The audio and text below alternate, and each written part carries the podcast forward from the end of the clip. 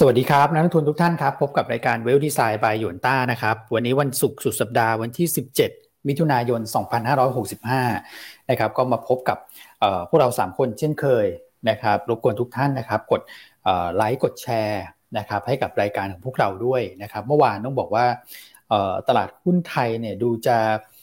ผมใช้คำว่าผิดคาดนะก็ต้องยอมรับนะฮะว่ามีจังหวะการฟื้นตัวขึ้นไปในช่วงแรกนะแต่สุดท้ายก็ถอยกลับลงมาแล้วก็ลงมาค่อนข้างที่จะเร็วและแรงเหมือนกันนะครับก็ปิดลบไปเนี่ยประมาณสัก สองเปอร์เซ็นต์ นะครับเดี๋ยวมาดูมุมมองหลังจากนี้นะครับว่า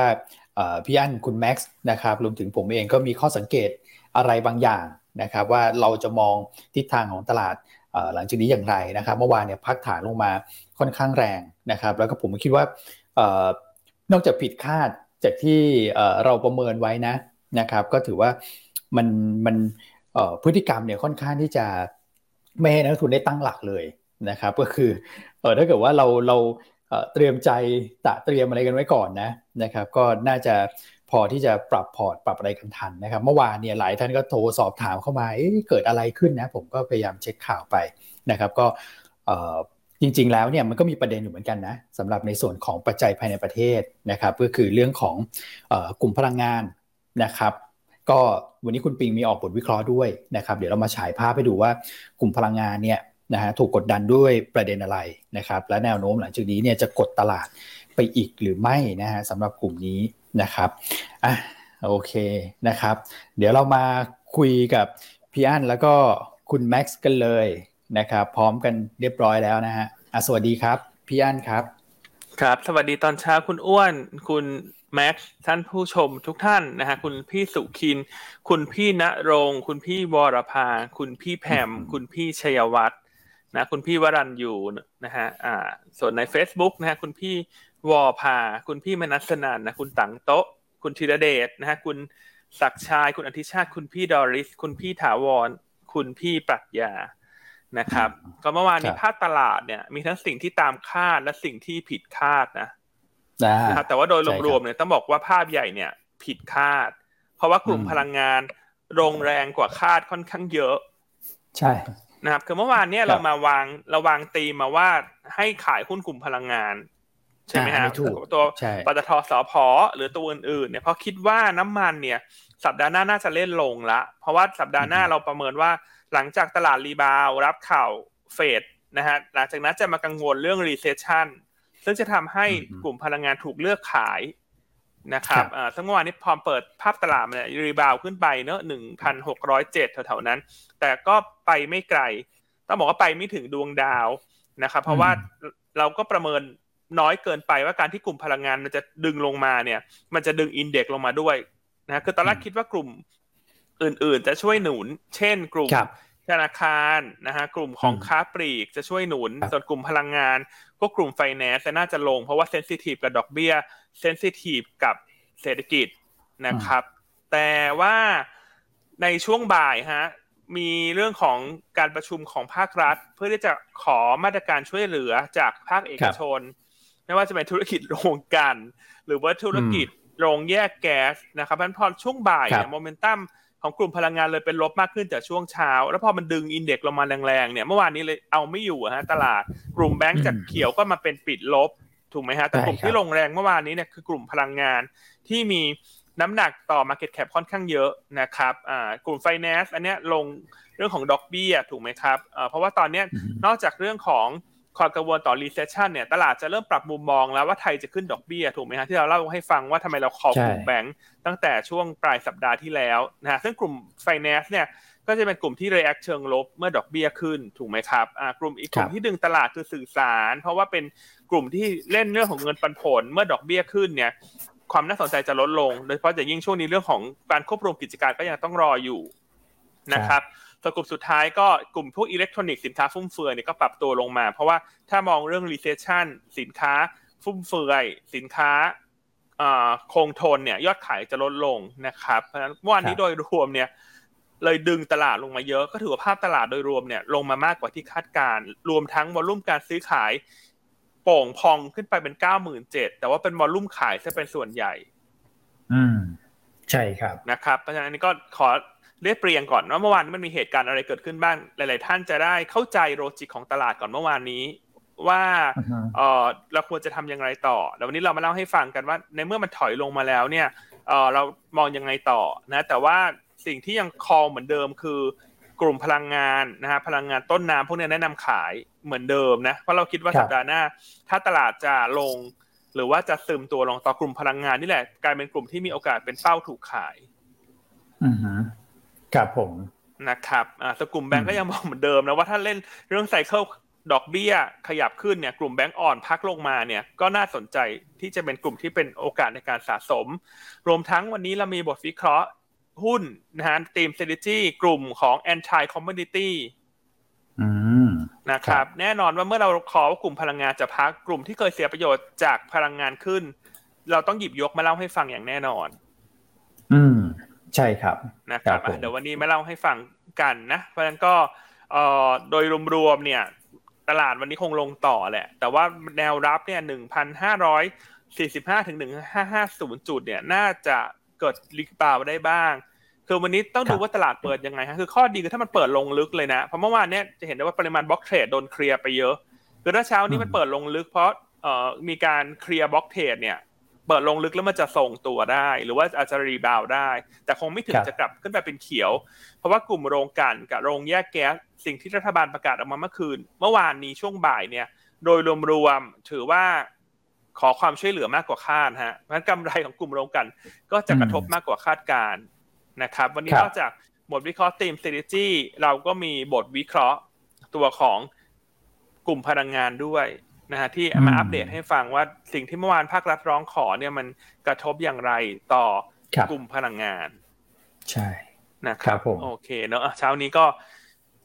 เล่าประมาณนี้ก่อนเนาะเป็นไฮไลท์เป็นครีมของวันนี้ว่ามีตัวไหนที่น่าสนใจบ้างอืมครับครับผม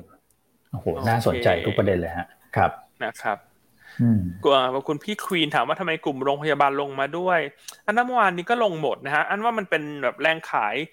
ลักษณะบอร์ดเบสของต่างชาตินะคือคงกระจายขายหุ้นตัวใหญ่ๆลงมาหมดนะฮะนอกจากนั้นเนี่ยอีกเหตุผลหนึ่งเพราะว่าวันนี้จะมีการปรับน้ำหนักดัชนีฟุตซี่ด้วยนะครับซึ่ง overall fund flow ของฟุตซี่วันนี้จะเป็น net ขายสักประมาณ หนึ่งพันสองร้อย เอ่อ หนึ่งพันสี่ร้อย ล้านบาทโดยประมาณนะครับเพราะอันว่าส่วนหนึ่งเนี่ยเมื่อวานนี้นอกจากกลุ่มพลังงานที่คนมองแล้วว่าสัปดาห์หน้าจะอ่อนมีเรื่องมาตรการภาครัฐมาซ้ำเติมอีกแล้วมีฟุตซี่อีกเลยคิดว่าตรงนี้ทำให้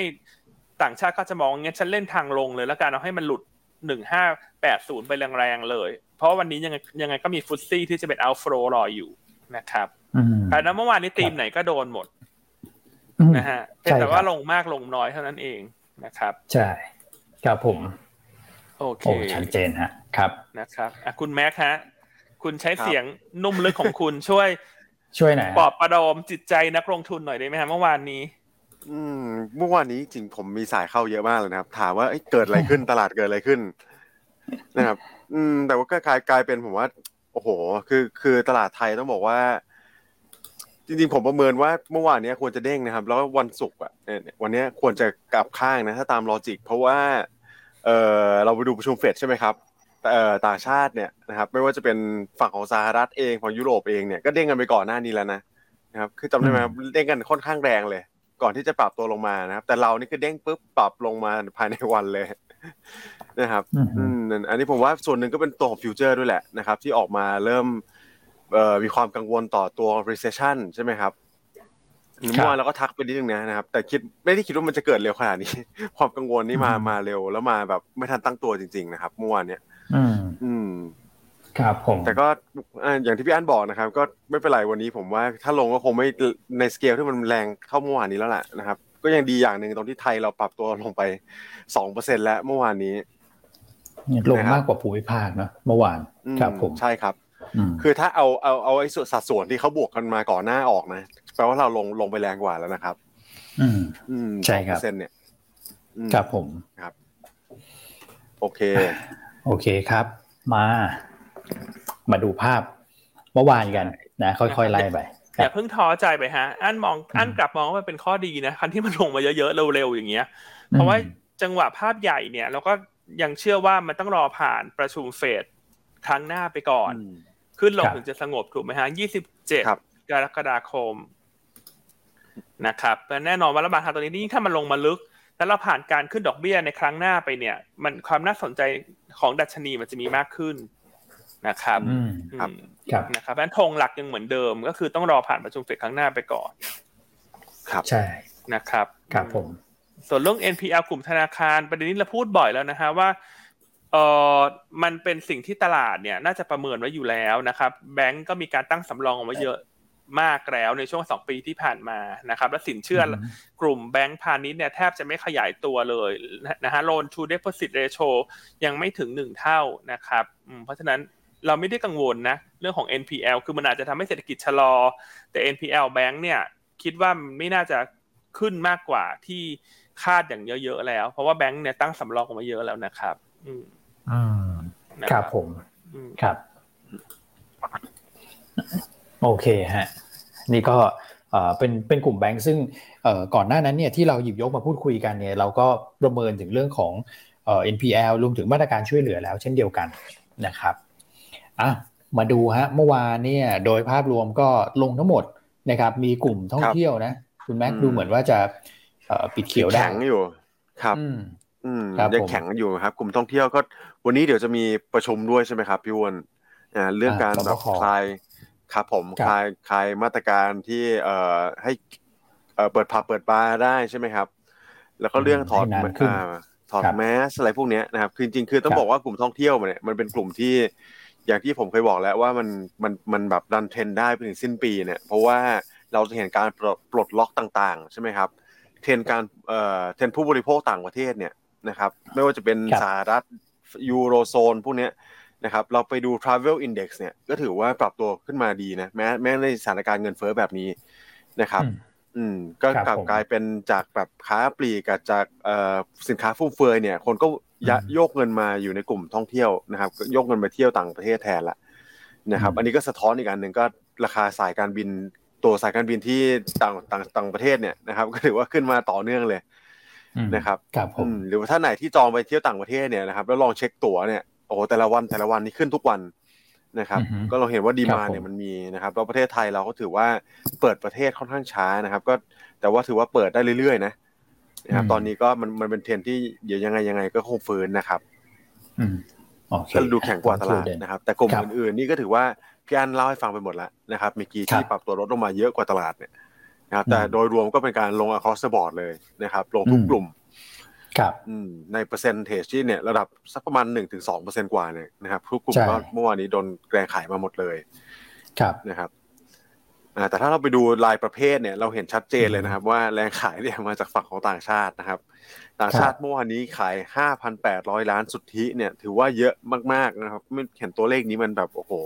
ผมจำไม่ได้ล่าล่าสุดเมื่อไหร่ครับอืมที่เห็นยอดโวลุ่มขนาดนี้จากต่างชาตินะครับกลายเป็นรายย่อยรับรับเอ่อรายเดียวอีกแล้วนะครับ หกพันสามร้อย ล้านนะครับส่วนกองทุนกับป๊อปเทรดก็ถือว่าไม่ได้มีนัยสำคัญมากนะครับอยู่ที่ประมาณทั้งสองร้อยกว่าล้านเท่านั้น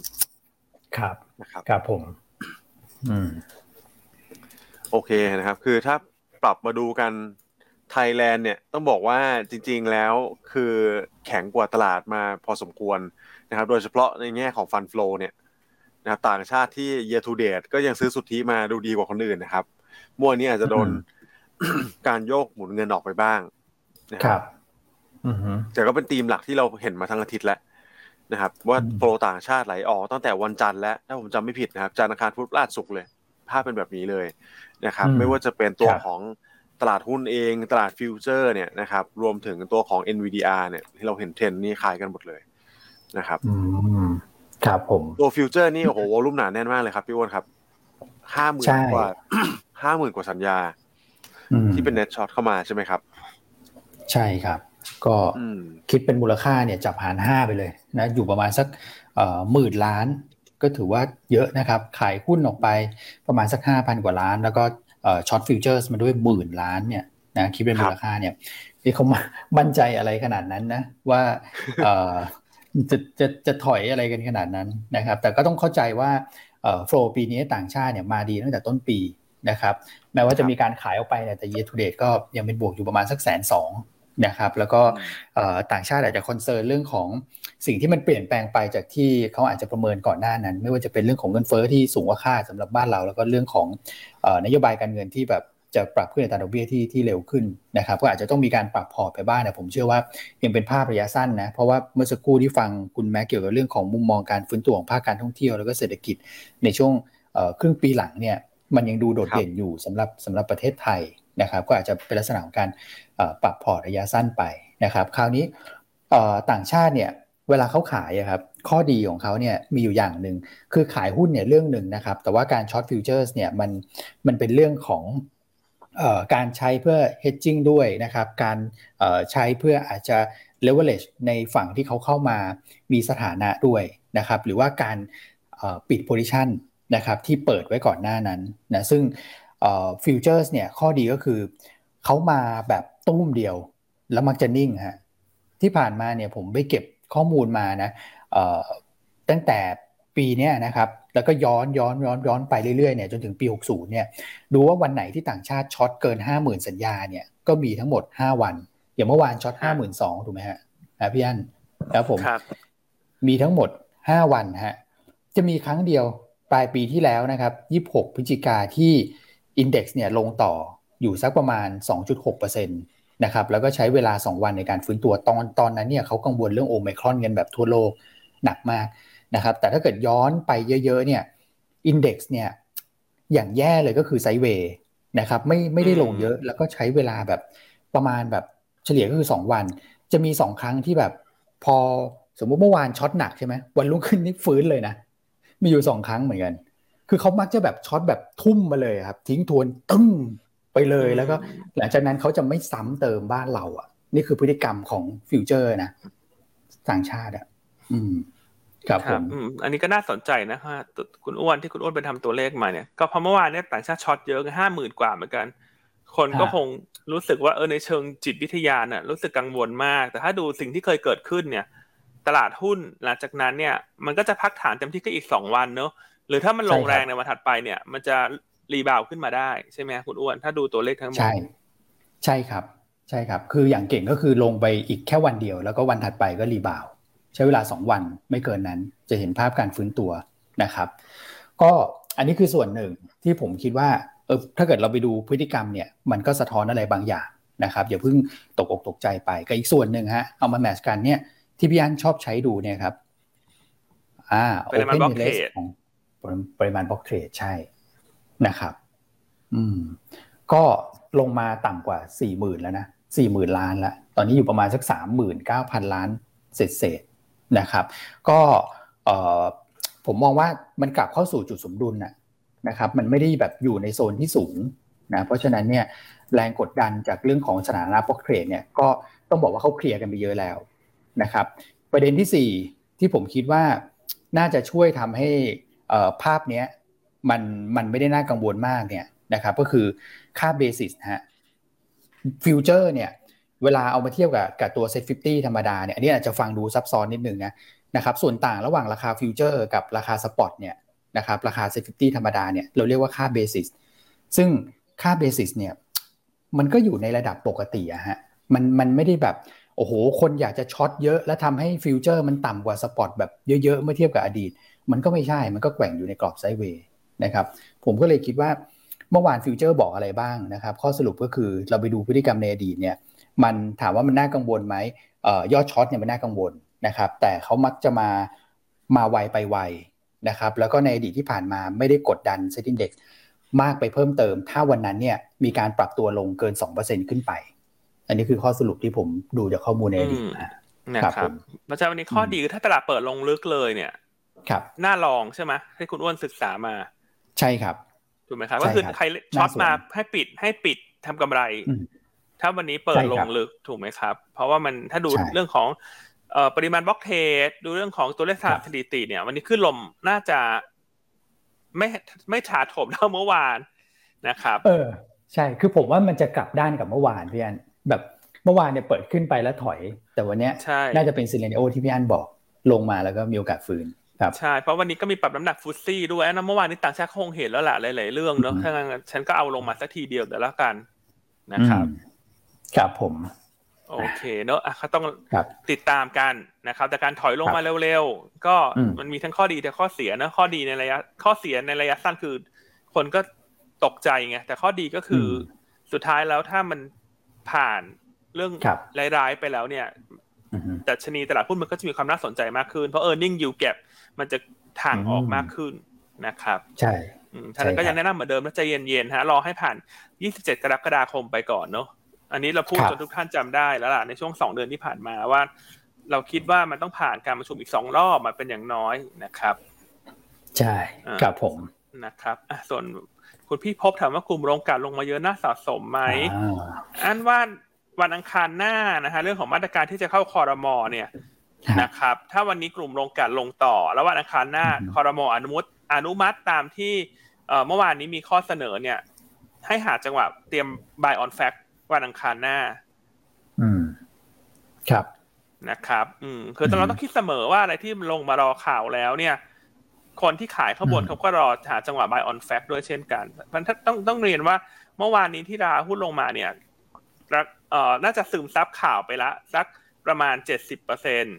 นะครับอ่าแต่ว่าทั้งหมดทั้งปวงที่เมื่อวานนี้มีการออกมาตรการเนี่ยต้องไปรอเข้าครม.วันอังคารหน้าเพราะถ้ามันถ้ามันลงต่อลงแล้ววันอังคารหน้าคนตกใจอันนั้นคือตกใจปลายปลายทางแล้วฮะมีแต่คนเขาจะรอซื้อคืน cover short ละนะครับอันแนะนำอย่างนี้ถ้าเน้นปลอดภัยเนี่ยก็รอวันอังคารหน้าฮะนะครับครับผมก็เป็นลักษณะ buy on fact สำหรับกลุ่มโรงกลั่นอืมครับครับผมแต่เราอาจจะไม่ได้ชอบมากนะกลุ่มพลังงานนะเพราะเรามองว่าสุดท้ายถ้าเศรษฐกิจชะลอตัวก็น้ำมันจะลงนะอันนี้อันนี้อันนี้คือคีย์คอลตอนนี้แต่ต้องเรียนพี่พบอย่างนี้ก่อนถ้าจะเล่นรีบาวเพราะว่าลงมาเยอะสำหรับกลุ่มโรงกลั่นแล้วงบไตรมาสสองจะสวยก็คือเล่นเท่านั้นนะครับแต่ว่างบไตรมาสสองอาจจะเป็นพีคนะอันต้องเรียนก่อนว่าพอครึ่งหลังถ้าตลาดคอนเซิร์นเรื่องโกรทของเศรษฐกิจกลุ่มโรงกลุ่มน้ำมันอาจจะเป็นกลุ่มที่ไม่เพอร์ฟอร์มแล้วในเพราะว่าครึ่งปีแรกนี่เพอร์ฟอร์มไปแล้วเยอะมากเนอะอันนี้ต้องย้ำอีกครั้งนึงก่อนก็ต้องแยกก่อนว่าเอ่อภาพใหญ่ภาพภาพสั้นมันเป็นยังไงนะครับครับผมโอเคชัดมากครับวันอังคารหน้าเนี่ย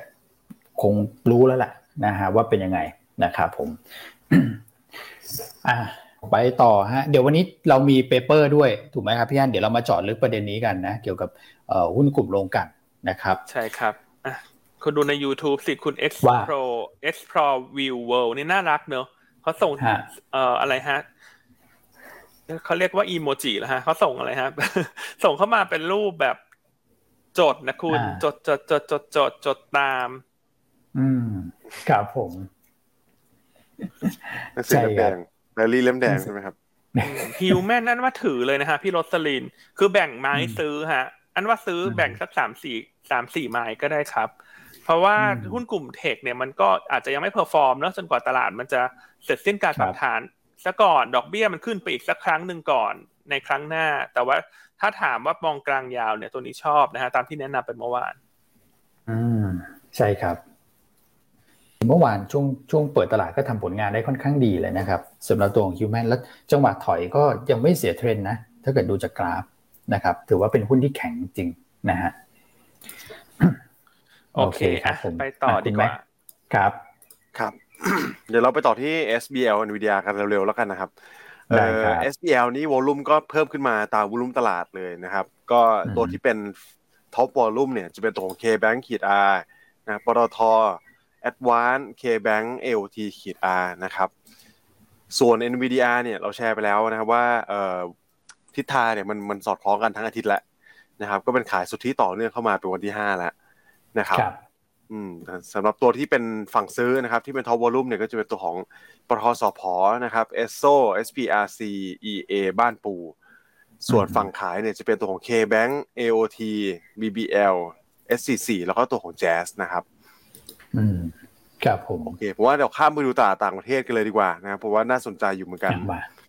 นะครับ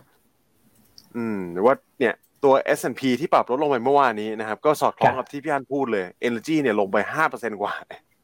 ครับลงไปแรงมากนะครับนี่คือจุดสังเกตแรกก่อนนะครับว่าธีมน้ำมันเนี่ยที่พี่อันก็ก็เอ่อแชร์ไปแล้วคือเมื่อวานต้องบอกว่าเรามาดีแล้วนะเขาขายน้ำมันนะ นึกออกมั้ยตอนแรกคิดว่าโอ๊ยฉันแบบว่าสวยละคอขายน้ำมันแบงค์ขึ้นนะตลาดรีบาวถูกมั้ยฮะเรามองว่าตลาดรีบาวสัก สองถึงสาม วันน่ะแต่ว่าพอสุดท้ายพอปิดวันนี่กลายเป็นว่าโอ้โหน้ำมันนี่คุณพี่แกทำลายล้างทุกสิ่งทุกอย่างเมื่อวานนี้ดึงทุกอย่างลงมาแต่นี่น่าสนใจที่คุณแม็กพูดคุณจะเห็นได้ว่าเมื่อคืนนี้แม้ว่าน้ำมันมันจะรีบาวนะเพราะมันมีเรื่องอิหร่านเข้ามาระหว่างชั่วโมงการซื้อขายแต่ตลาดไม่ได้สนใจราคาสปอตของน้ำมันในตลาดเลยตลาดเลือกขายกลุ่ม Energy ที่สหรัฐเช่นกันนะเพราะว่าตีมันเปลี่ยนแล้วนะมันเริ่มกลับหน้าแล้วนะยกเนาะมากลับหน้ากลับหลังละว่าตอนนี้จะมาเล่นเรื่องคอนเซิร์นเรื่องเศรษฐกิจชะลออืมครับครับผมอืมนะฮะเห็นน้ำมันน้ำมันนี่ผมว่าชัดเจนแล้วเป็นธีมใหม่นะครับที่กลับข้างกันค่อนข้างชัดเจนนะครับครับกับก่อนหน้าส่วนอีกธีมนึงเนี่ยที่ที่อยากจะมาแชร์ให้นักทุนฟังเนี่ยนะครับก็เป็นธีมที่ผมว่ามันมันเป็นภาพเดิมกันมาต่อเนื่องแหละคือ consumer staple นะครับกลุ่มค้าปลีกเนี่ยกับกลุ่มของ consumer discretionary เนี่ยนะครับถ้าเราไปดูนี่ถือว่าแข็งมากนะครับ consumer staple นะครับตัวของค้าปลีกที่เป็นสินค้าจำเป็นเนี่ยลดลงไปแค่ ศูนย์จุดหกเปอร์เซ็นต์ เท่านั้นเองนะครับแต่ว่าโดยรวมเนี่ยตลาดลบไป สามเปอร์เซ็นต์ กว่าครับอืมเพราะฉะนั้นแข็งกว่าตลาดชัดเจนแต่ว่าไอ้ตัวที่มันเป็นสินค้าฟุ่มเฟือยนี่ก็อ่อนกว่าตลาดชัดเจนเหมือนกันนะครับเกือบ ห้าเปอร์เซ็นต์เมื่อวานสินค้าจำเป็นที่สหรัฐลบ ศูนย์จุดหกเปอร์เซ็นต์ นะก็คือแทบจะไม่ลงเลยก็คือเป๋ตามตลาดแต่ไม่ได้ลงแรงแต่ว่าสินค้าอุปโภคบริโภคฟุ่มเฟือยนี่ลงมาเกือบ ห้าเปอร์เซ็นต์ นะในแง่อินเด็กซ์ถูกไหมครับงั้นภาพตอนนี้มันจะเห็นการสวิตชิ่งชัดมากขึ้นละนะครับแต่ช่วงนี้จริงๆนะคุณแม็กพวก ซี พี โอ ดิกเอาไม่อยู่นะก็ลงหมดนะคุณ ซี พี โอ เนี่ย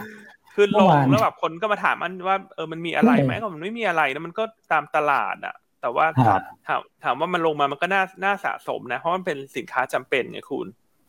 อืมเมื่อวานนี้ถลาเลยฮะถลามาเลยอืมแต่ผมผมผมคิดว่าอย่างตัว ซี พี โอ Macro เนี่ยคงเป็นตัวที่แบบเป็น Big Cap เป็นหุ้น Blue Chip ด้วยครับคือถ้าสมมติว่ามีแรงขายจากต่างชาติออกมาใช่ไหมครับผมว่าเขาคงเวทพวกนี้เยอะเยอะอยู่แล้วใช่ไหมฮะครับใช่ครับก็เป็นการขายเหมือนบาสเก็ตออเดอร์อ่ะเนอะหุ้นพวกนี้เขามีเยอะในดัชนีฟุตซี่อะไรเงี้ยดัชนี เอส ซี ไอ เวลาเขาขายกระจายตัวมันก็ลงลงตามมาครับนะครับแต่ก็ถามว่าถ้าเลือกซื้อเนี่ยก็ต้องเอาค้าปลีก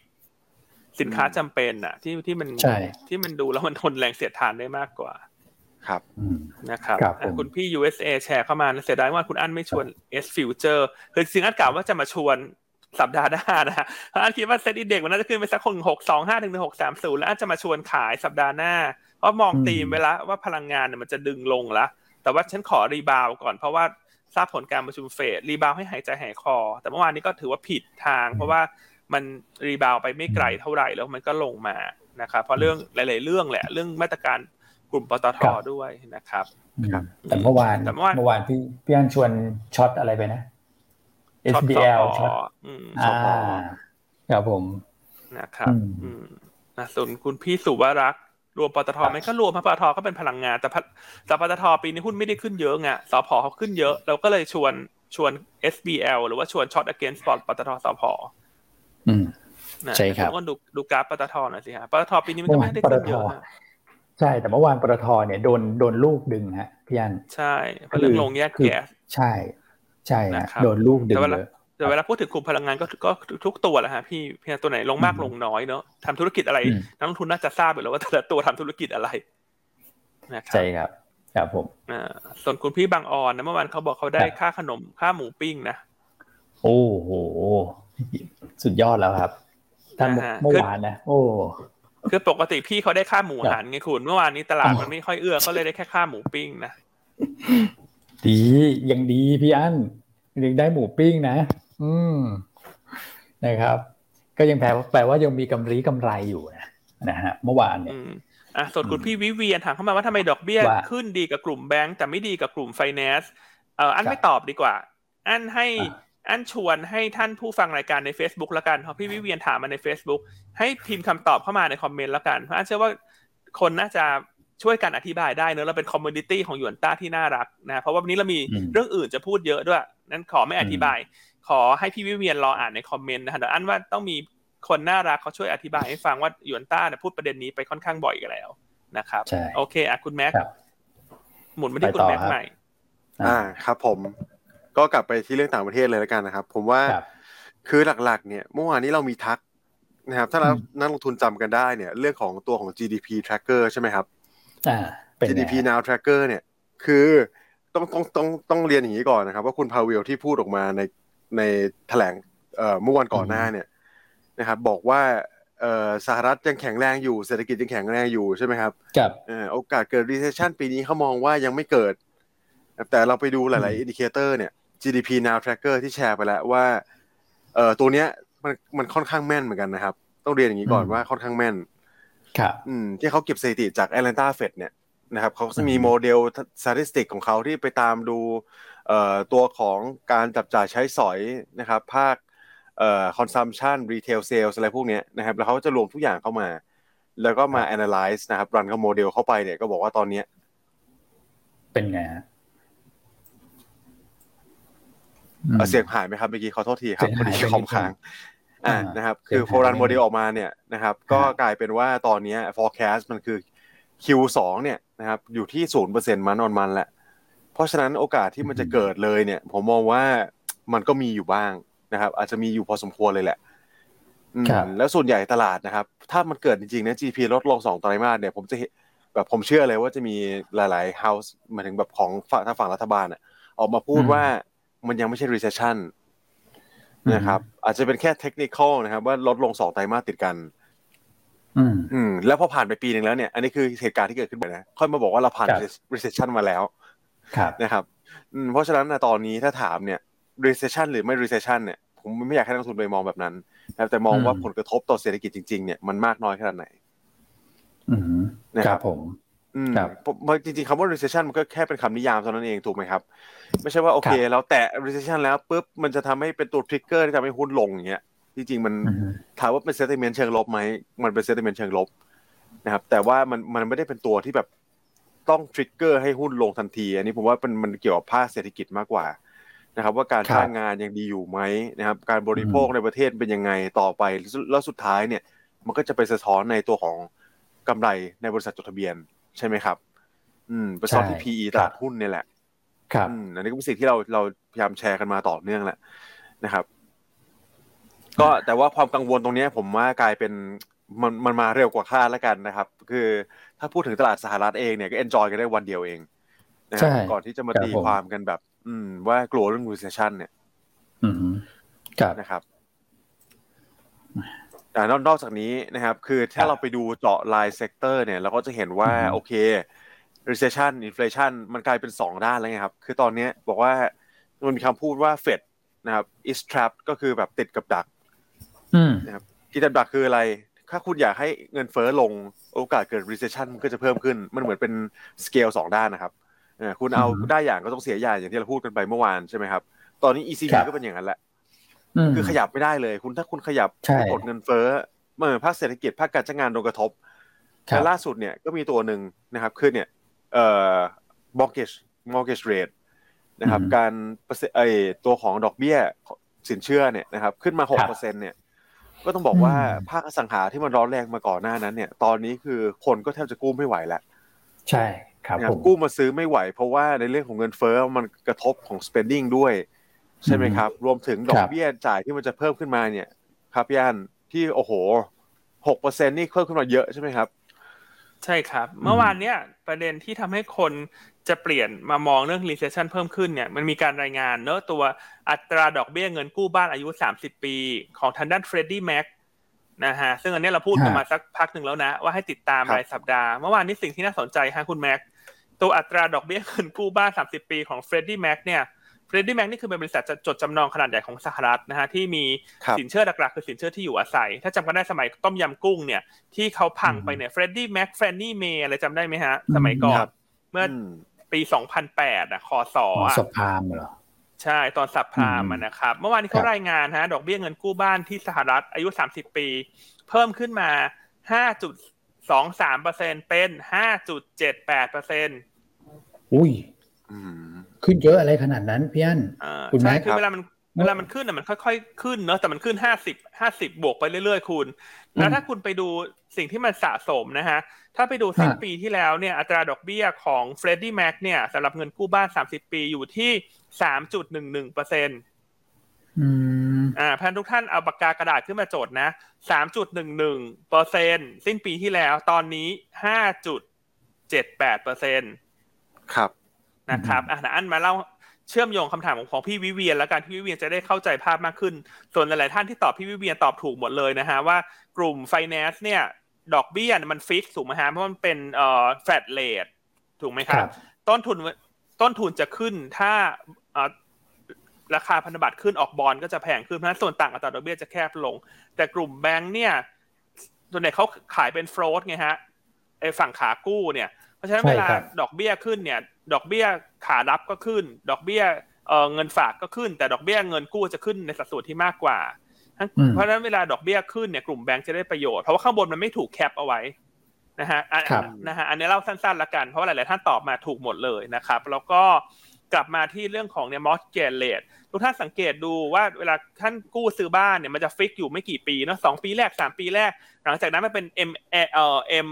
อาร์ อาร์ บวกใช่ไหมฮะเป็น retail rate เอ็ม อาร์ เอ็ม แอล อาร์ ภาค corporate ภาค retail เนี่ยอันนี้มันเป็นดอกเบี้ยที่มันเป็น float หรือว่ามันจะขึ้นตามภาวะตลาดซึ่งทำให้กลุ่มแบงค์ได้ประโยชน์เมื่อดอกเบี้ยขึ้นเพราะมันปรับดอกเบี้ยขึ้นไปได้นะครับเมื่อวานนี้เนี่ยถ้าเราไปดูเรื่องของความสามารถในการชำระเงินกู้เนอะหรือการผ่อนบ้านเนี่ยอาจจะดอกเบี้ยที่ขึ้นจาก สามจุดหนึ่งหนึ่งเปอร์เซ็นต์ เนี่ยเป็น5จุดเอ่อ5จุดเจ็ดสิบแปดเนี่ยนะฮะถ้าดูตอนนี้เนี่ยทำให้คนอเมริกันเนี่ยถ้าผ่อนบ้านอยู่เนี่ยคุณรู้ไหมฮะว่าเขาต้องใช้เงินเพิ่มเท่าไหร่ต่อเดือนคุณแม็กคุณอ้วนดอกเบี้ยที่ขยับขึ้นมาเอ่อ สามจุดหนึ่ง เป็น ห้าจุดแปด เนี่ยขึ้นมาเท่าไหร่ฮะ สองจุดหก ของ ศูนย์จุดเจ็ดเปอร์เซ็นต์ เนี่ย สองจุดเจ็ด ครับอืมอืมคุณคิดว่าขึ้นเท่าไหร่ฮะที่คุณจะหาเงินมาส่งบ้านแต่ละเดือนเนี่ยคำตอบก็คือขึ้นมาประมาณ สามสิบห้าเปอร์เซ็นต์ นะโอ้โห สามสิบห้าเปอร์เซ็นต์ นะใช่อันยกตัวอย่างให้เห็นชัดๆง่ายๆเลยคือคุณซื้อบ้านราคา สามแสน เหรียญที่สหรัฐนะฮะจากเดิมเนี่ยสิ้นปีที่แล้วคุณผ่อนเดือนละ หนึ่งพันสองร้อยแปดสิบ เหรียญนะฮะแต่ถ้าดอกเบี้ยปัจจุบันเนี่ยคุณต้องผ่อน หนึ่งพันเจ็ดร้อยห้าสิบหก เหรียญต่อเดือนโอ้โหคุณคิดดูสิมันขึ้นมา สามสิบหกเปอร์เซ็นต์ นะอัตราการผ่อนต่อเดือนกับการที่ดอกเบี้ยขยับขึ้นมา สองเปอร์เซ็นต์ กว่านะครับหรือถ้าคุณซื้อบ้าน หกแสน เหรียญจากเดิมคุณผ่อน สองพันห้าร้อย ปีแล้วคุณอาจจะชิวๆสมมุติรายได้คุณสักเอ่อเท่าไหร่นะ เจ็ดพัน แล้วกันเนาะ เจ็ดพัน แบ่งสักสามสิบมาผ่อนบ้าน สามสิบถึง สามสิบห้าเปอร์เซ็นต์ แต่ปีนี้คุณต้องผ่อน สามพันห้าร้อ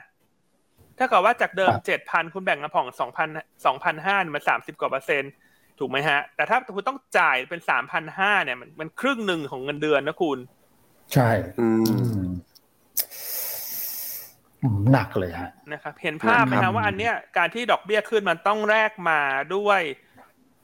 เศรษฐกิจที่ชะลอตัวนะครับซึ่งรอบเนี้ยเราก็พูดกันมาสักพักแล้วว่าตอนนี้เรามอนิเตอร์เรื่องภาคอสังหาริมทรัพย์ของสหรัฐเป็นอย่างมากนะครับว่าถ้ามันชะลอเนอะมันก็อาจจะดูเหมือนว่าเรายังไงดีฮะแล้วอยากให้อยากให้มันไม่ดีเพื่อให้เงินเฟ้อมันลงแต่มันก็ต้องแลกมาด้วยความเสียหายใช่ครับอืมใช่ไหมครับอืมเพราะฉะนั้นสิ่งที่กำลังจะเกิดขึ้นในเมืองไทยเนอะสมมติดอกเบี้ยมันขึ้นไปสัก หนึ่งเปอร์เซ็นต์ ในช่วงหนึ่งปีข้างหน้าเนอะแบ่งขึ้นสักครั้งละยี่สิบห้า ยี่สิบห้าเนี่ยคุณจะผ่อนบ้านเพิ่มขึ้นนะถ้าคุณไม่ได้ฟิกอัตราดอกเบี้ยไว้เนี่ยก็ประมาณ สิบเปอร์เซ็นต์ ต่อการขึ้น หนึ่งเปอร์เซ็นต์ เนอะโดยประมาณครับ หนึ่งเปอร์เซ็นต์ ทำให้เป๊ะเลยครับย่านเพราะแต่ก่อนเนี่ยเพราะว่าเอ่อที่ผมเคยเคยมีไปกู้แบบซื้ออ่าอสังหาเนี่ยนะครับเออแล้วผมก็ครับอ่าประสบการณ์จริงเลยนี่แชร์นะครับแล้วผมก็คุยกับทางแบบแบงค์เนี่ยผมอยากได้โมเดลเพราะผมอยากรู้ว่าแต่ละเดือนเนี่ยผมจ่ายเท่าไหร่อะไรยังไงใช่มั้ยครับแล้วก็จ่ายดอกเท่าไหร่จ่ายเงินต้นเท่าไหร่คืออยากเข้าใจจริงๆไงผมเลยขอโมเดลเข้ามาเลยนะครับแล้วผมก็ลองเล่นตัวกับตัวเลขดูเนี่ยนะครับที่พี่อั้นแชร์มาเนี่ยคือปรับเพิ่มเพิ่มขึ้น หนึ่งเปอร์เซ็นต์ คือจ่ายสมมุติจ่ายห้างวดนะครับกลมๆ หนึ่งหมื่น บาทเนี่ยต่องวดแต่ปรับเพิ่มดอกเบี้ยขึ้นไป หนึ่งเปอร์เซ็นต์ เนี่ยกลายเป็น หนึ่งหมื่นหนึ่งพัน บาทเพราะฉะนั้นใกล้ๆใกล้เคียงกับ สิบเปอร์เซ็นต์ ที่พี่อั้นพูดเป๊ะๆเลยครับใช่นะครับใ ใช่แต่ทั้งนี้ทั้งนั้นเนี่ยมันจะกระทบมากกว่านั้นถ้าท่านอายุเยอะนึกออกไหมฮะคือถ้ายี่สิบเก้าอย่างนั้นเนี่ยไม่เป็นไรฮะเราผ่อนได้นานแบงค์เวลาจ่ายก็ว่าอ่ะสามสิบปีไปคุณน้องอายุน้อยยี่สิบเก้าแต่ถ้าอายุสี่สิบแล้วท่านไปกู้ผ่านก็จะให้คุณสิบห้าถึงยี่สิบปีนะเพราะฉะนั้นถ้าระยะเวลาในการผ่อนมันสั้นดอกเบี้ยขยับขึ้น หนึ่งเปอร์เซ็นต์ เปอร์เซ็นต์การจ่ายมันอาจจะเกิน สิบเปอร์เซ็นต์ ต่อเดือนนะถูกไหมครับเพราะคุณแม็กก็อายุใกล้ๆอันเนี่ยประมาณยี่สิบห้าใช่ไหมเพราะฉะนั้นคุณแม็กก็ใช้แบบว่า assumption เดียวกับอันได้ไงฮะครับผมผมฟังแล้วผมเครียดเลยฮะไม่ไหวแล้วเพราะผมจะโดนมากกว่าพี่อันกับคุณแม็กเลยเนี่ยนะฮะดูท่าทางภาระในการผ่อนมันแล้วมันเป็นเบียดบังเรื่องของการจับจ่ายใช้สอยเลยนะถ้าอย่างนั้นเนี่ยถึงจะต้องลดตรงอื่นใช่โดยเฉพาะอย่างยิ่งคนคนอเมริกันเนี่ยอย่างที่เราพูดรัวมากช่วงนี้ได้เงินมาร้อยบาทเนี่ยเขาผ่อนบ้านสามสิบห้าบาทนะคุณแต่อันนั้นบนดอกเบี้ยสิ้นปีที่แล้วนะถ้าเกิดว่าตอนนี้เนี่ยได้เงินมาร้อยบาทต้องมาผ่อนบ้านห้าสิบนะครึ่งหนึ่งอืมครับผมครับนะฮะอ่ะก็โอเคก็เหตุผลนี้ด้วยแหละทำให้เมื่อวานนี้สหรัฐก็เลยปรับตัวลงเนอะก็กังวลมากขึ้นเรื่องของ recession ที่มันจะเกิดครับครับอืมอันนี้ถ้าแบบเชื่อมโยงมาไทยนิดนึงได้ไหมครับเออผมว่าอสังหาอสังหาไทยเนี่ยก็มีคนถามถามมาเยอะเหมือนกันว่ารอบนี้มันกระทบไหมใช่ไหมครับอืมแล้วอย่างไอตัว Freddie Mac ที่พี่อั้นพูดถึงเมื่อกี้ผมว่าถ้าเปรียบเหมือนไทยนี่แบบเออเป็นทอสได้ไหมครับประมาณเนี่ยอ่าใช่ครับใช่ครับเป็นเบรกของทอสใช่ไหมครับแล้วก็เนี่ยอย่างที่แชร์เนี่ยผมว่าตอนแรกเนี่ยมันก็ดูมาดีนะครับเปิดประเทศเอ่อคนขายคอนโดดูพรีเซลดีขึ้นแต่ว่าถ้าถามเนี่ยตอนนี้ผมวิววิวผมว่าเริ่มกลับกันแล้วนะครับครึ่งปีหลังต่อไปเนี่ยลำบากแล้วนะครับถ้าสมมติขึ้นอัตราดอกเบี้ยมาต่อเนื่อง ศูนย์จุดห้าเปอร์เซ็นต์ อย่างที่ตลาดคาดกันนะครับแล้วครึ่งปีหน้าเนี่ยอาจจะมีโอกาสแบบสมมติว่า ศูนย์จุดห้าเปอร์เซ็นต์ อีกก็คือขึ้นมา หนึ่งเปอร์เซ็นต์ รวมๆเนี่ยอสังหาภาคอสังหาผมว่าจะเหนื่อยนะครับยกเว้นเป็นทำเลที่มันเป็น real demand จริงๆอืมก็ไม่ต้องพูดถึงเลยว่าคอนโดที่คนซื้อมาเก็งกำไรเนี่ยอันนี้มันผมว่าภาพมันหายไปสักพักใหญ่ๆแล้วนะครับตอนแรกคิดว่าโอเคจะมันจะกลับมีโอกาสกลับมาบ้างนะครับคนที่ไป leverage กู้เงินเนี่ยแต่ว่าคือตอนนี้กู้เงินถูกจริงแต่ไม่มีคนเช่าใช่ไหมครับเนี่ยเพราะเพราะตัวของโควิดเนี่ยแต่พอกลายเป็นดอกเบี้ยขาขึ้นแล้วด้วยเนี่ยนะครับผมว่าภาพนี้มันคงยังไม่เห็นอีกนานในการเก็งกำไรอ่ะนะครับอืมใช่แต่ว่าอันคิดว่ามันต่างกับอเมริกานะอันต้องบอกก่อนว่าต่างนะครับคือถามว่ามันเป็นเซนิเมนต์ลบมันเป็นเซนิเมนต์ลบแต่หุ้นอสังหาไทยเนี่ยไม่แพงเพราะฉะนั้นคนจะเริ่มเปลี่ยนมุมมองแล้วว่าอ่ะซื้อกลุ่มนี้ฉันเอาดิวิเดนด์ยิลด์ละกันอาจจะไม่ใช่หุ้นที่มีโกรทโดดเด่นแต่ว่ากลุ่มอสังหาไทยเนี่ย พี อี ไม่แพงดิวิเดนด์ยิลด์สูงเพราะฉะนั้นรอบในการเล่นละกันอันคิดว่าถ้าเล่นเป็นรอบๆเนี่ยทุกครั้งที่ใกล้ๆการประชุมกรงงหุ้นมันจะย่อก่อนอ่าแต่แล้วพอกรงงขึ้นดอกเบี้ยปุ๊บหุ้นลงมาสักพักนึงมันจะมีเด้งแต่มันจะเด้งขึ้นเด้งลงเป็นรอบๆตามการประชุมกรงงเพราะดอกเบี้ยมันเป็นไซเคิลขาขึ้นนะครับแต่สมมติถ้าแต่สมมติถ้าตลาดเกรงว่าดอกเบี้ยจะขึ้นรอบนี้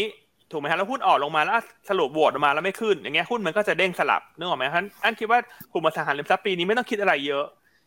เล่นอยู่ไม่กี่รอบหรอกฮะปีนึงคุณก็เล่นตามรอบกรงงคุณเล่นตามรอบของการ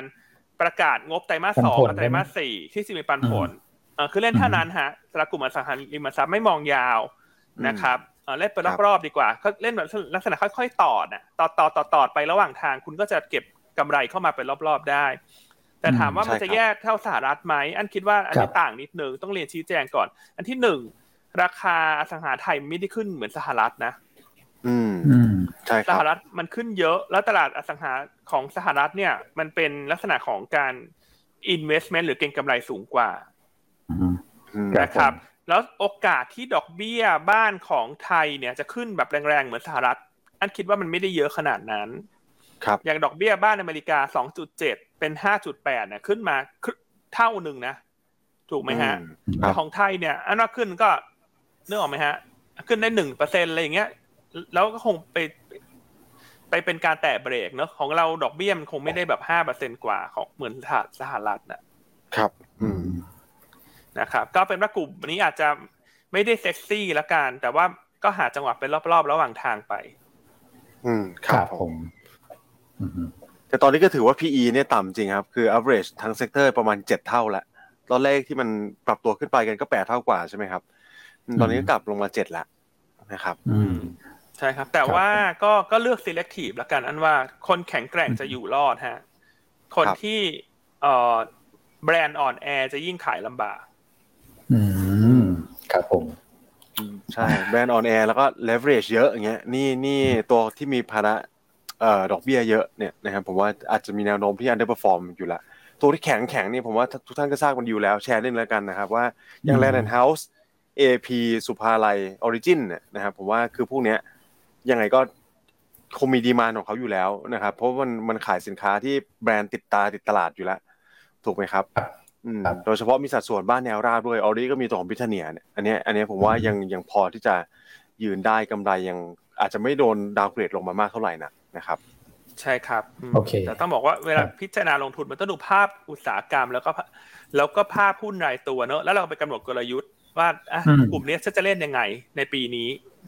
ซึ่งเมื่อกี้อันก็แชร์ไอเดียไปแล้วนะครับคุณพี่ณพันชยาถามว่าตอนลงทุนอันยี่สิบเก้าหรือยี่สิบห้าคะยี่สิบเก้าถามน่ารักอ่ะอันยี่สิบเก้าฮะไม่ใช่ยี่สิบห้าขึ้นมาแล้วอืม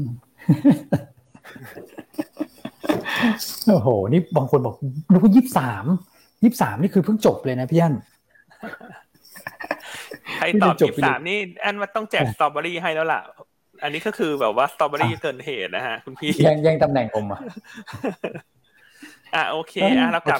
แล้วจบเรื่องดอกเบี้ยบ้านไปแล้วเนอะเมื่อวานว่านี้มีอีกสองเรื่องที่น่าสนใจนะคุณแม็กเล่าสั้นๆเมื่อวานนี้มีสองธนาคารกลางของโลกนะฮะขึ้นอัตราดอกเบี้ยนะครับซึ่งอันนึงตามคาดอีกอันนึงเซอร์ไพรส์อ่ะมีที่ไหนบ้างนะคุณแม็กที่ตามคาดนี่จะเป็น บี โอ อี นะครับหรือว่าเป็นธนาคารกลางที่อังกฤษนี่ก็ขึ้นมาต่อเนื่องกันแล้วห้าครั้งติดกันแล้วครับเอ่อขึ้นมาในเรทที่ยี่สิบห้า basis pointแต่นี่ก็บอกว่าอังกฤษได้ต้องชื่นชมนิดนึงนะครับเพราะถ้าจำได้เป็นประเทศมหาอำนาจแรกๆเลยที่ปรับอัตราดอกเบี้ยขึ้นเร็วที่สุดเลยนะครับเริ่มก่อนเลยก็แบบไม่อยาก behind the curve มากนะครับก็ตอนนี้ก็เรทอยู่ที่สักประมาณ หนึ่งจุดสองห้า แล้วนะครับครับผมแต่อีกอันนึงที่เป็นเซอร์ไพรส์นะครับคือตัวของนี่เลยสวิสโอ้นะครับสวิสเนี่ยต้องบอกว่าแบบโอ้โหคือตลาดยังไม่ได้คาดการณ์มาก่อนเลยนะครับแล้วก็ปรับตัวอัตราดอกเบี้ยขึ้นมาเนี่ยนะก็เป็นผลที่มันกระทบต่อดอลลาร์อินเด็กซ์โดยตรงเลยเพราะถ้าจำกันได้ใช่ไหมครับมีตัวของทั้งอังกฤษทั้งสวิสยูโรพวกนี้นะครับคือแนวโน้มทุกคนปรับขึ้นอัตราดอกเบี้ยหมดครับใช่ไหมครับอืมอันนี้หลักๆก็มาจากตัว ยู เอส นั่นแหละที่ไปปรับ ศูนย์จุดเจ็ดห้าเปอร์เซ็นต์ นะครับก็ไปกดดันประเทศอื่นเนี่ยเขาต้องรีบปรับกันด้วยครับอืมนะครับไม่งั้นมันก็จะมีผลกระทบต่อค่าเงินใช่ไหมนะครับแต่ถ้าเราดูเนี่ยทั้งอังกฤษทั้งสวิสปรับปรับเอ่อขึ้นอัตราดอกเบี้ยนะครับมหาอำนาจไล่เรียงกันมาแล้วยูโรโซนก็ปรับขึ้นมาเรียบร้อยนะครับตอนนี้ก็ดอลลาร์อินเด็กซ์ล่าสุดเนี่ยก็อ่อนตัวลงมาเลยนะครับอืมอืมเยอะเหมือนกันนะครับจากแบบสักประมาณพีคที่ประมาณหนึ่งร้อยห้า หนึ่งร้อยหกจุดเนี่ยครับตอนนี้ก็ลงมาเหลือสักประมาณเนี่ยหนึ่งร้อยสามเป็นแท่งแดงใหญ่ลงมาเลยใช่ครับเพราะเมื่อวานนี้ถ้าอังกฤษและสวิสที่ปรับดอกเบี้ยเนี่ยมันเป็นสกุลเงินที่อยู่ในอยู่ในดอลลาร์อินเด็กซ์ใช่ไหมครับและยิ่งตัวของสวิสเนี่ยเขาปรับดอกเบี้ยเซอร์ไพรส์ตลาดนะจากลบ ศูนย์จุดเจ็ดห้า เหลือติดลบ ศูนย์จุดสองห้า เมื่อคืนนี้เงินสวิสฟรังเนี่ยเลยแข็งขึ้นค่อนข้างเยอะเทียบกับดอลลาร์แข็งถึง สามเปอร์เซ็นต์ ไงเพราะเป็นการมูฟที่เซอร์ไพรส์ตลาดเพราะว่าดอลลาร์ที่อ่อนเนี่ยถ้าถามว่าทำไมหุ้นมันไม่ขึ้นเพราะปกติดอลลาร์อ่อนหุ้นควรจะขึ้นแต่เมื่อวานนี้ดอลลาร์เขาอ่อนเพราะอีกเหตุผลหนึ่งคือเรื่องของอังกฤษขึ้นดอกเบี้ยแต่ว่าที่เซอร์ไพรส์คือสวิตขึ้นดอกเบี้ยอืมแข็งปักเลยนะอืมครับครับอ่ะส่วนฮ่องกงเมื่อวานนี้ที่ตลาดลงแรงส่วนหนึ่งก็จะเพราะว่าฮ่องกงขึ้นดอกเบี้ยตามสหรัฐนะอันนี้เขาเขาผูกค่าเงินกันอยู่เพราะเพราะฉะนั้นเมื่อวานนี้ฮ่องกงก็ขึ้นดอกเบี้ย ศูนย์จุดเจ็ดห้าเปอร์เซ็นต์ นะฮะก็เป็นประเด็นที่ตลาดเอ่อเขย่าเนอะทำให้ตลาดหุ้นฮ่องกงลงมาแรงกว่าคนอื่นเมื่อวานนี้เพราะว่าด้วยพื้นฐานเศรษฐกิจจีนฮ่องกงตอนนี้เนี่ยมันอยู่ในช่วงของโควิดนะครับใช่ครับก็เลยทำให้เมื่อวานนี้ฮ่องกงลงแรงแต่วันนี้ฮ่องกงเริ่มฟื้นละนะครับใช่ครับผมพี่อั้นครับผมผมเห็นในคอมเมนต์นะครับที่พี่อั้นบอกอายุยี่สิบเก้ายี่สิบเก้าอ่ะเมื่อวานหวยออกเก้าสองนะครับอ๋อเหรอฮะไม่ได้ตามเลยเอ้าพูดกันสองเก้าสองเก้าบ่อยๆเนี่ย อืมมาแล้วนะต้องกลับด้านกันนิดนึงโอ้โหกลับด้านปุ๊บใช่เลยอ้าวฮะเชื่อมโยงกันไปโอ้โหแต่ก็นะหลังๆนี่ก็แซวกันยี่สิบเก้ายี่สิบเก้าตลอดใช่ไหมครับอืมมาจนได้เพราะฉะนั้นวันนี้อันว่าสิ่งที่นักลงทุนต้องเรียนรู้นะก็คือเรื่องของการประหยัดละกันนะว่าต้องประหยัดแล้วจะซื้ออะไรทุกนี้คิดเยอะๆฮะคิดเยอะๆคิดเยอะๆอ่าจะซื้ออะไรอันคิดว่าจากเดิมเคยคิดว่าฉันดาวสัก ห้าเปอร์เซ็นต์ สิบเปอร์เซ็นต์ แล้วฉันผ่อนผ่อนเอาเนี่ยอันว่าต้องเปลี่ยนโลจิกนิดนึงเนาะเพื่อความปลอดภัยของชีวิตและครอบครัวท่านเนี่ยคือถ้าแบบไม่มีเงินดาวถึงสัก สามสิบเปอร์เซ็นต์ ก็อย่าซื้อกันละกันถ้าไม่ได้มีความจำเป็นนะแต่ถ้าจำเป็นเนี่ยอีกเรื่องนึงแต่อย่างสมมติอาจจะเปลี่ยนรถใหม่ฉันแค่คันเพราะว่ามันมียี่ห้อใหม่ออกรุ่นใหม่คันเดิมยังผ่อนไม่หมดนะแต่สมมติคันใหม่มีแบบโปรโมชั่นดาว ศูนย์เปอร์เซ็นต์ อย่างเงี้ยคุณต้องคิดให้มันหนักๆนะอืมครับถูกไหมครับเพราะว่ารถนี่ก็เป็นสินค้าฟุ่มเฟือยนะคุณจะใช้รถน้ำมันอีกน้ำมันก็แพงนะครับตรงนี้ใช่คุณจะใช้รถอะไรมันก็ถึงปลายทางเหมือนกันนะฮะแต่ถ้าบ้านมันเป็นสิ่งจำเป็นเนอะการซื้อบ้านมันยังดูเป็น investment ที่ดีกว่าใช่ครับอืมคือจะตัดสินใจซื้ออะไรเนี่ยนึกถึงหน้าพี่อั้นไว้ก่อนนะครับพี่อั้นเตือนแล้วเตือนอีกนะตั้งแต่ปลายปีที่แล้วนะนะครับเออใช่ไม่แต่จริงๆที่พูดเรื่องรถเนี่ยคือฉันจะเตือนคุณคุณอ้วนว่าคุณซื้อรถทุกทุกเดือนเลยไงแล้วคุณก็แบบโปรโมชั่นดาว ศูนย์เปอร์เซ็นต์ เนี่ยนี่เตือนผมทางอ้อมใช่ไหมเนี่ยผ่านรายการโอเคฮะตอนนี้เตือนต้องโทรมาแล้วนะฮะเข้าใจตรงกันเออเซลล์กรุณาอย่าโทรมารบกวนคุณอ้วนนะคุณอ้วนก็ผ่อนไม่ไหวแล้วคุณตอนนี้ตั้งใจทำงานอยู่ฮะอย่าเพิ่งโทรมานี่ใครใครจะซื้อเดือนละคันขนาดนั้นโอ้ยคุณพี่ก็ว่าไปโอ้โอเคอ่ะอันนี้ก็เป็นภาพนะจากฝั่งต่างประเทศแล้วก็ธนาคารกลางแต่ละแห่งก็เชื่อมโยงกันมานะครับอ้าวในฝั่งของต่างประเทศมีอะไรอีกไหมฮะที่จะต้องติดตามกันนั่นว่าน่าจะครบแล้วนะฮะเพราะว่าสิ่งไฮไลท์หลักมันคือสวิสนั่นแหละแต่ว่าคืนนี้ถามว่าคืนนี้ถ้าคนอยากลุ้นอันมีประเด็นหนึ่งที่อยากจะมาเล่าให้ฟังนะฮะคืนนี้เนี่ยทุ่มทุ่มสี่สิบห้าตามเวลาประเทศไทยใช่ใช่ใช่นะครับถ้าใครเทรดพวกทองคำเนี่ยอาจจะต้องติดตามนิดนึงเพราะคืนนี้คุณโพเวลจะมีสปีชนะฮะจะมีการพูดนะครับเพราะนั้นก็ต้องดูว่าสิ่งที่คุณโพเวลพูดวันพุธเนี่ยมันทำให้ตลาดรีบาวขึ้นมาแต่เมื่อวานนี้ตลาดเหมือนไม่เชื่อไปซะงั้นเหมือนได้กังวลเรื่องเศรษฐกิจชะลอตัวเพราะนั้นคืนนี้ต้องดูว่าคุณโพเวลพูดแล้วมันจะทำให้ตลาดรีบาวหรือว่าตลาดจะยิ่งตกใจลงต่ออืมเพราะฉะนั้นแน่นอนคืนนี้ตลาดหุ้นสหรัฐผันผวนแน่นอนนะฮะเพราะคุณโพเวลจะได้ได้โอกาสอีกครั้งหนึ่งนะว่าจะมาเรียกความเชื่อมั่นหรือว่าจะยิ่งมันทำให้นักลงทุนไม่เชื่อมั่นนะฮะต้องติดตามอ่าต้องติดตามทุ่มสี่สิบห้าเนาะตามเวลาประเทศไทยอืมครับผมอ่าแต่เราก็หวังให้คุณโพเวลเขามีเวทมนต์เสกมนต์ได้สักหน่อยแล้วกันอืมอ่าครับผมแก้มือกันหน่อยอ่ะโอเครอลุ้นฮะสัปดาห์หน้าเหรอฮะมีอะไรฮะคุณคุณคุณแม็กซ์ครับสัปดาห์หน้าจริงๆต้องบอกว่าประเด็นไม่ไม่ไม่ไม่ได้เยอะเท่าไหร่นักนะครับแต่ว่าที่ให้ติดตามเนี่ยก็จะเป็นภาคของอสังหาที่สหรัฐนี่แหละอืมใช่ครับผมไม่ว่าจะเป็นยอดขายบ้านมือสองอันนี้มาอีกแล้วนะครับเป็นธันวาคมเดือนพฤษภาคมกับตัวของยอดขายบ้านใหม่อันนี้ก็จะเป็นวันศุกร์ศุกร์หน้ายี่สิบสี่นะครับส่วนตัวเอ่ออื่นๆเนี่ยก็ผมว่าตัวเลขนำเข้าส่งออกไทยนะครับวันพุธอืม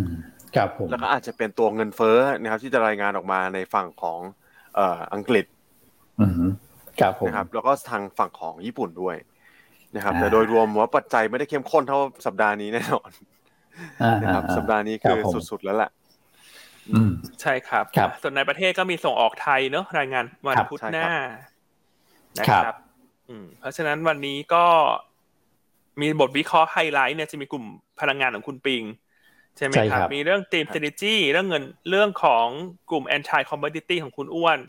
แล้วก็หุ้นในตัวมีตัวของ Plus ทำธุรกิจส่งออกน้ำผลไม้นะครับ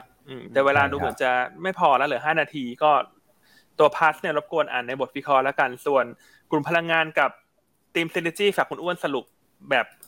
รวบๆได้ไหมฮะแบบสั้นๆย่อๆแล้วกันให้ทุกท่านไปอ่านเองได้ครับกลุ่มกลุ่มพลังงานก่อนนะครับเมื่อวานเนี่ยมีข้อสรุปออกมานะครับเกี่ยวกับเรื่องของเอ่อมาตรการช่วยเหลือ นะสำหรับเรื่องของค่าของชีพที่มันเกี่ยวข้องกับพลังงานนะครับแต่เอาเป็นว่าหลักๆเลยเนี่ยก็คือขอความร่วมมือนะครับจากโรงกลั่นแล้วก็โรงแยกแก๊สในประเทศนะครับในการที่จะส่งนะผลกำไรนะครับอย่างในตัวของโรงกลั่นเนี่ยนะครับก็จะมีตัวเลขออกมานะห้าถึงหกพันล้านบาทต่อเดือนนะครับจากโรงกลั่นดีเซลนะครับแล้วก็ตัวของตัวโรงแยกแก๊สเนี่ยก็อยู่ที่ประมาณสัก ห้าสิบเปอร์เซ็นต์ นะครับตรงนี้ก็คาดว่าจะมีเงินเข้ามาอีกประมาณสัก หนึ่งพัน ล้านบาทนะครับซึ่งโดยต่อเดือนนะครับโดยภาพรวมเนี่ยต้องบอกว่ามาตรการที่ออกมาตรงนี้มันค่อนข้างที่จะมากกว่านะในแง่ของเงินช่วยเหลือเนี่ยมากกว่ารอบก่อนนะครับซึ่งรอบก่อนเนี่ยที่คุณปิงประเมินไว้เนี่ยจะอยู่ที่ประมาณสัก สองพัน กว่าล้านเท่านั้นเองนะครับแต่ว่ารอบนี้เนี่ยรอบก่อนก็คือปีห้าสิบเอ็ดนะครับแต่ว่ารอบนี้รวมๆแล้วเนี่ยจะอยู่ที่ประมาณสัก สองหมื่น ล้านแต่ทั้งนี้ทั้งนั้นเนี่ยเมื่อวานเนี่ยเป็นเป็นการประชุมนะครับระหว่างทีมเศรษฐกิจนะครับก็ต้องรอดูข้อสรุปในการนำเข้าประชุมครม.วันอังคารหน้าอีกทีนึงนะครับคุณปิงก็ทำเป็นซีนาริโอออกมาว่าโอเคเอ่ออ่ะผ่านเลยครับคุณอ้วนให้ทุกท่านดูบทวิเคราะห์ฮะเราขอสั้นๆไปดูอีกทีนึงโอเคแล้วเหลือสามนาทีแล้วฮะได้ครับแล้วก็ไอ้ตัวของ Team Strategy นะครับเป็นเรื่องของเอ่อกลุ่มพวก Anti Commodity นะครับก็เรามองว่าทิศทางของราคาน้ำมันในครึ่งปีหลังเนี่ยมันน่าจะเริ่มชะลอตัวนะครับก็มาจากเอ่อสามเหตุผลแหละกำลังซื้อชะลอนะครับรัฐบาลหลายประเทศเข้าแทรกแซงนะครับแล้วก็เอ่อท่าทีของคุณคุณเอ่อไบเดนนะครับเกี่ยวกับเรื่องของการพยายามในการกดราคาน้ำมันลงเพราะว่ามันมีการเลือกตั้งกลางเทอมอยู่วันที่แปดพฤศจิกายนนะครับตรงนี้เราคิดว่าราคาน้ำมันเนี่ยน่าจะเป็นลักษณะของการแบบแกว่งออกด้านข้างนะเพื่อรอเพราะเพื่อรอดูท่าทีของคุณไบเดนด้วยนะครับเพราะฉะนั้นเนี่ยกลุ่มที่เคยโดนกดดันจากราคาน้ำมันเยอะๆน่าจะฟื้นตัวกลับขึ้นมาได้บ้างนะครับก็จะเป็นกลุ่มเหล่านี้นะครับเรามัดรวมกันแล้วเรียกว่าเป็นกลุ่ม anti commodity นะครับซึ่งถ้าเกิดว่าเรามองภาพเนี่ยนะครับผมอยากให้มองว่าหุ้นที่จะฟื้นตัวเร็วเนี่ยน่าจะเป็นกลุ่มที่ถูกกระทบหรือว่ามีสัดส่วนการใช้น้ำมันนะครับในสัดส่วนที่มากนะก็น่าจะฟื้นตัวขึ้นก่อนนะครับแล้วก็ valuation ไม่แพงกราฟทางเทคนิคค่อนข้างที่จะ oversold เนี่ยนะครับเราก็ได้ชุดหุ้นมาประมาณนี้นะครับก็คือปูนใหญ่ตัวของ เอส ซี จี พี นะครับ เอ เจ โอสถสภา ซี บี จี บีกริมแล้วก็ตัวของ Triple I นะครับซึ่งข้อมูลในตารางนี้นะวิเคราะห์รวบรวมไว้ให้ทุกท่านแล้วในบทวิเคราะห์ที่จะส่งไปวันนี้นะครับผมโอเคนะครับทุกท่านก็ติดตามได้ในบทวิเคราะห์นะครบถ้วนนะครับครับผมนะฮะก็คนที่เป็นลูกค้าก็แน่นอนการที่สามารถเข้าถึงบทวิเคราะห์ได้ก็จะได้ข้อมูลที่รายละเอียดมากกว่าหน่อยละกันนะครับเพราะว่านำเสนอรายการเราก็ต้องหยิบไฮไลท์เข้ามาเนอะเราไม่สามารถพูดทั้งหมดได้นะครับเพราะเวลามันจำกัดอ่ะเพราะฉะนั้นกลับมาภาพตลาดนะคุณแม็กตอนนี้มองตลาดยังไงฮะเมื่อวานนี้ปิดที่ หนึ่งพันห้าร้อยหกสิบเอ็ดครับคือถ้าอ่อนตัวเนี่ยแนวรับแรกผมว่าหนึ่งพันห้าร้อยห้าสิบ หนึ่งพันห้าร้อยสี่สิบห้าถัดไปเนี่ยนะครับน่าจะรับอยู่เพราะว่านั่นทุนอย่าลืมนะครับว่าไอ้ธีมธีมหลักๆคือธีมราคาน้ำมันเนี่ยนะครับที่มันจะกดดันเอ่อที่มันจะแบบอ่อนตัวลงมาเนี่ยที่พี่อั้นแชร์ไปเนี่ยนะครับอย่าลืมว่าไทยเรายิ่งน้ำมันลดมาจริงๆยิ่งดีต่อเศรษฐกิจนะครับเพราะเรานำเข้าน้ำมันเยอะมากอืมในลำดับถัดไปเนี่ยโอเคพลังงานต้นน้ำอาจจะโดนแต่ว่าที่เหลือเนี่ยจริงๆต้นทุนมันควรจะลดลงในลำดับถัดไปด้วยนะครับนะครับอืมเพราะฉะนั้นก็มองว่ามันถ้าลงมาหนึ่งพันห้าร้อยสี่สิบห้าถึงหนึ่งพันห้าร้อยห้าสิบน่าจะมีรีบาวด์หน่อยแต่ความผันผวนจะเกิดในช่วงบ่ายนะเพราะว่าจะมีการปรับน้ำหนักดัชนีฟุตซี่นะครับอ่าส่วนธีมในการเลือกหุ้นเนี่ยแน่นอนเนื่องจากเรามองว่าตลาดจะเริ่มคอนเซิร์นมากขึ้นกับเรื่องของเศรษฐกิจชะลอตัวฮะกลุ่มพลังงานเนี่ยเราแนะนำให้ถ่ายทำกำไรโดยเฉพาะอย่างนี้ปตทสผเนอะที่ราคาหุ้นยังอยู่ในโซนสูงส่วนกลุ่มโรงกลั่นเนี่ยถ้าจะซื้อก็ไปรอซื้อวันอังคารหน้าเมื่อทราบผลการประชุมครม.ก็น่าจะมีการ buy on fact เข้ามานะครับอาจจะต้องจับจังหวะเป็นตัวตัวเป็นกลุ่มย่อยๆในกลุ่มพลังงานด้วยนะครับมันไม่ใช่ว่าทุกอย่างมันต้องขายหมดแต่ว่าเราเน้นไปที่สผ.เพราะรู้สึกว่าราคานี้ค่อนข้างพรีเมียม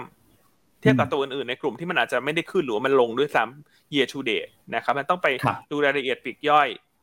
นะส่วนหุ้นแนะนำวันนี้เราก็มาในธีมที่เมื่อสักครู่คุณอ้วนเล่านะเราเลือกหุ้นในกลุ่มที่เป็นลักษณะของ anti commodity เพราะเรามองว่าถ้าน้ำมันลงหุ้นกลุ่มเหล่านี้ที่ปรับตัวลงมาเพราะน้ำมันขึ้นเมื่อถ้าน้ำมันลงกลุ่มเหล่านี้น่าจะรีบาวด์ได้และน่าจะทำให้มันเกิด sector rotation นะครับก็แนะนำนะฮะตัวของปูนใหญ่ปูนกลางนะครับพูดรวบๆไปเลยละกันเพราะว่าเอ่อมันเป็นกลุ่มหุ้นกลุ่มเดียวกันเนอะ anti commodity นะก็ตัวปูนใหญ่นะฮะแนวต้านสามบาทเอ่อสามร้อยหกสิบห้านะฮะราคาปิดเมื่อวานคือสามร้อยห้าสิบห้า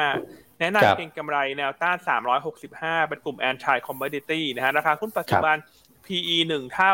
Dividend Yield สี่เปอร์เซ็นต์ ประเด็นหนุนก็คือตัว เอส ซี จี Chemical จะเข้าเทรด ไอ พี โอ คาดว่าเกิดขึ้นในช่วงต้นปี สองพันห้าร้อยหกสิบหก